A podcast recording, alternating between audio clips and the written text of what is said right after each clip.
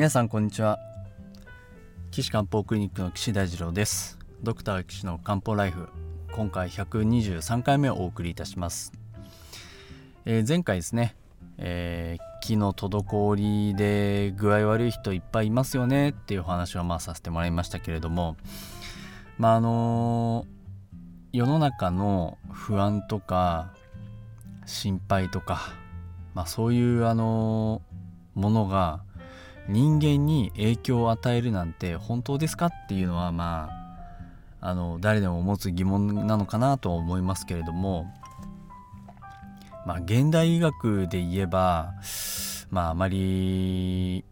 考えられない状態だと思います。だだって周りが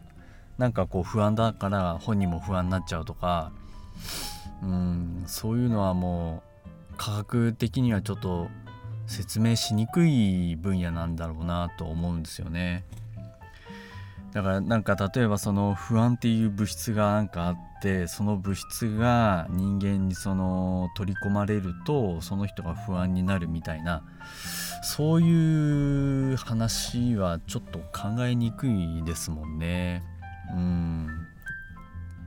だからその点中医学はですねやっぱりその人間っていうのは天があって地があってその間に、えー、生まれて生きてるので当然天の気の影響も地の気の影響も当然受けて、あのー、生きてますよっていうのはまあ当たり前のことででしかも体の中でもその気の流れがあってそれも外に影響されてますよっていうふうに普通に考えてます。なので例えば季節四季がありますけど季節っていうのは人間に体に影響を与えますしえっと気温とか日射量とかあの朝昼晩の時間とかあとは春あじゃあねえっと晴れてる曇ってる雨が降ってる雪が降ってるとかっていうそういう状況も人間の体や精神に、まあ、影響を与えるのは、まあ、当たり前だよね。だから体の外で起こっていることっていうのは体の中でも起こりますよね。っていうのがまあ考えのうちの大元としてあります。うん、で体の中を一生懸命見たのが中医学ですね。えっと臓器があってその中を気が巡ってて血が巡ってで精神活動をしてで食べたものから気を作って血を作ってそれがぐるぐる巡ってて、まあ、正常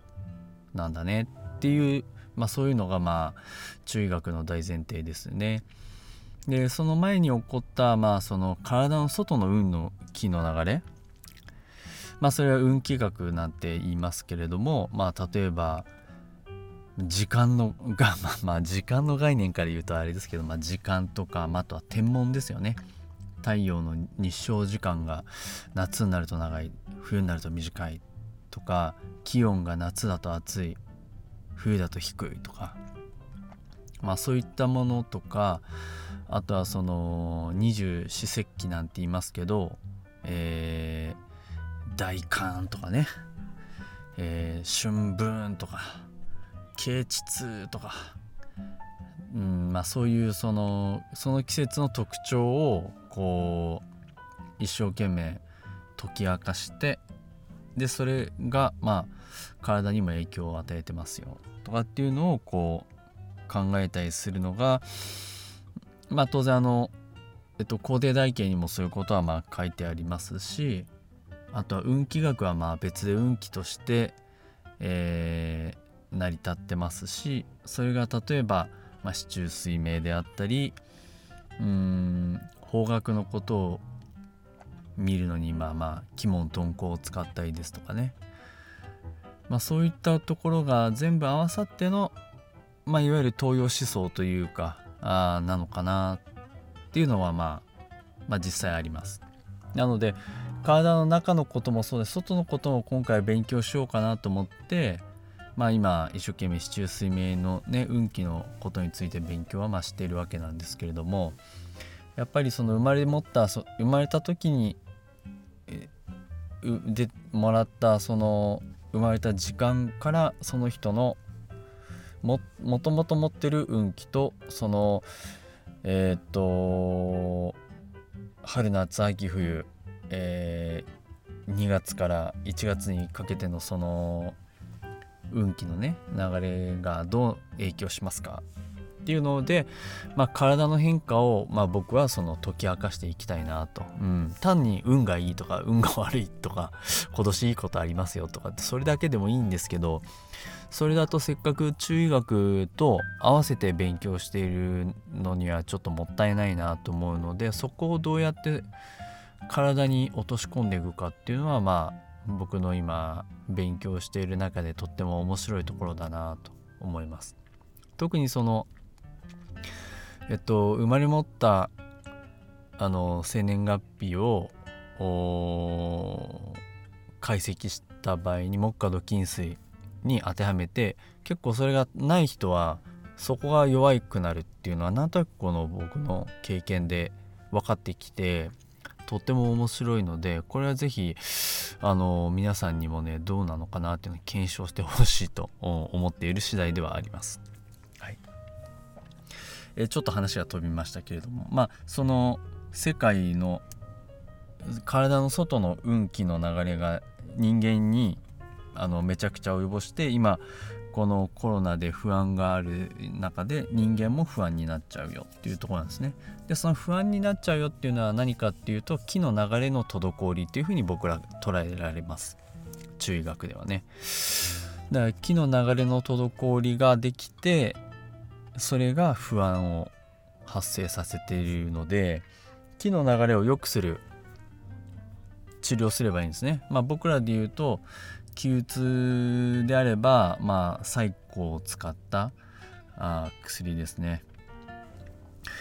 まあ、あの日本漢方で勉強するとあの大細固糖っていう、まあ、薬がありまして大細固糖はその細固剤の中でめちゃくちゃ強いから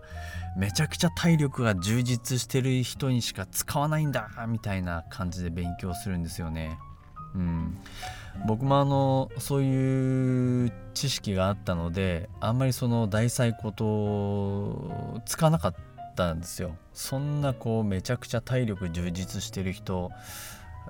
いないよと思ってましてや女性になんかそんな使わないと思ってたんですけどあのいざ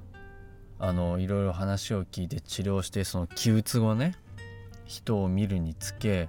もうあのー大細孤島じゃないとこれ合わんだろうっていう人が結構いるんですよね。だから見かけじゃないな人間がまあ見かけも重要です。防心っていうのがねあるぐらいで防っていうのはこう望むって書きますけどこうパッと見でこうあこの人どんな感じっていうのをまあ診断診察するわけですけど見た目も重要ですよ本当にね。だけどやっぱり脈とか症状からいろいろこう獅子合算して判断しないといけないなっていうのはまさにその通りだなと思ってますだから最近大細骨をめちゃくちゃ使うんですよね。で大細骨じゃなくても例えば細骨か龍骨母霊糖とか気をガーッとこう気鬱をこう溶かすっていうかほぐすっていうか薬？うん。あのー、結構私の中ではこうちょっと得意になったかなっていう気がし 得意って言うとちょっとあのあれですけど。まあなったかなと思ってますね。でじゃあその薬を使わないでどうすればいいのかっていうことについて僕はすごいお伝えしたいんですけどもうほんとね一つはねあの運動です。運動はめちゃくちゃいいですよ。やっぱり気が巡ります。例えば皆さんあの運動した後スカッとした気持ちになるじゃないですか。爽やかな。ね。ただまあそういう爽やかさうお今日運動したで爽やかだっていう風になるのってまあまあその負荷の強い運動だと思うんですよ。うん。あんまりねウォーキング1時間したからうわ爽やかっていうのはないと思うんですよね。それだったらあの僕のおすすめしている縄跳びを10分やるまあ10分難しいですけど5分やるとか、まあ、30分ちょっと早めに走ってくるとかあのー、100m ダッシュを3本やるとかねもうそっちの方がねめちゃくちゃあの爽快感を得られます。うん。なのでこの爽快感っていうのはこう木の巡りがふわっとこうよく巡ったサインなんですよ。爽快感。うん。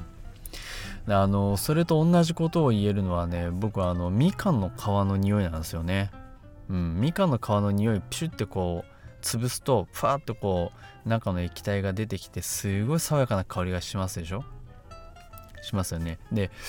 であれをね嗅いだ時のこの気分気持ちふわっていうあのこの爽やかふわっていう感じあれはね木が巡ったサインなんだろうなんですよね。うん。いやそれと一緒で運動もとっても大事ですからあの運動は筋肉を鍛えて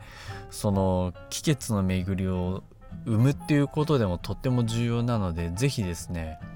皆さんあのちょっとしたきつい運動を取り入れてほしいな階段をダッシュするとかね。すごいいいなと思います。うん。これは多分あの筋肉が増えて長生きするっていうことについてはとってもいいんじゃないかなと思いますしね。えー。あとはまあみかんの皮でもそうですけどあのああいうこうふわっと爽やかなものを口にする鼻にするっていうのはとってもいいなと思います。例えばあのゆず湯とかね。あの冬の寒い時木が巡ってない時に柚子の香りのお風呂に入ってあの匂いを嗅ぎながらもう熱お風呂の熱でも持ってこう木を巡らせるっていうのはとっても有効だなと、うん、思ってますね。まあ、勝負もあのピリッとした香りがこう木を巡らす刺激になるなっていうのは本当その通りだなと思いますしね。うん、まあそれは同じことは食べるものにも言えるので、まあ、口口からねその香りのいいもの。例えばですねあのセリ科の植物なんかいいですよ。えっ、とセリ科の植物セリ。クレソン。あとまあパクチーなんかもそうですよね。ああいうこうふわっとした爽やかな香りがあの木を巡らせてくれますので口から食べる。あとはそのしその葉っぱもそうですね。まあ大葉でも紫のしそでもどっちでもいいと思いますけどあの香りはですね木の巡りを良くしてくれますし他にはまあ例えばミントティーとか、えー、ミントのリキュールとかねあのお酒が木の巡りを良くしてくれますからね。ミントのリキュールの他にはまああとなんだろうな。うーんまあえっ、ー、とまあな酸っぱいものとかもまあいいかなと思いますけどね。うんおすすめです。ああそうあの僕あのリキュール結構好きでそのまま飲んだり、えー、炭酸で割ったり、えー、しますけれども結構あの西洋のリキュールっていろんな薬草を使ってるんですよね。例えばイエーガーマイスターとかうんとウンターベルグとかあとはカシスまあカシスはカシスだけかな。うん。他にドランブイとか、まああいうリキュールはあのー、まあ病気を治すために作られたっていうのもありまあまあジンなんかもそうですね。病気を治すために作られたっていうことですし、まあ、薬草を抽出しあのアルコール抽出してねリキュールにしてますので、まあ、ぜひ皆さんですねそういったものを今寒いですからホットにしてあのお湯で割って飲んだりとかっていうのもいいんじゃないかなと思います。ということで今日はこの気の流れが悪いご時世にどうやったら皆そのうつとかパニックとか気の巡りが悪い症状を薬以外で治すことができるのかっていうことについてお話しさせてもらいました。ちょっと脱線話が多くなって なっちゃいましたけどね。是非皆さん取り組んでみてください。ということで、えー、岸漢ドクター岸の漢方ライフでは皆さんからのお悩み相談体のお悩みの相談を受け付けております。えー、岸漢方クリニックのホームページのお問い合わせ欄からいただければ取り上げさせていただきたいなと思います。えー、ホームページの URL は高崎漢方人道 .com takasaki-kanpo.jimdo.com です。どうぞ皆さんね、あのお問い合わせどしどしお送りください。ということで皆さんまたお会いしましょう。さようなら。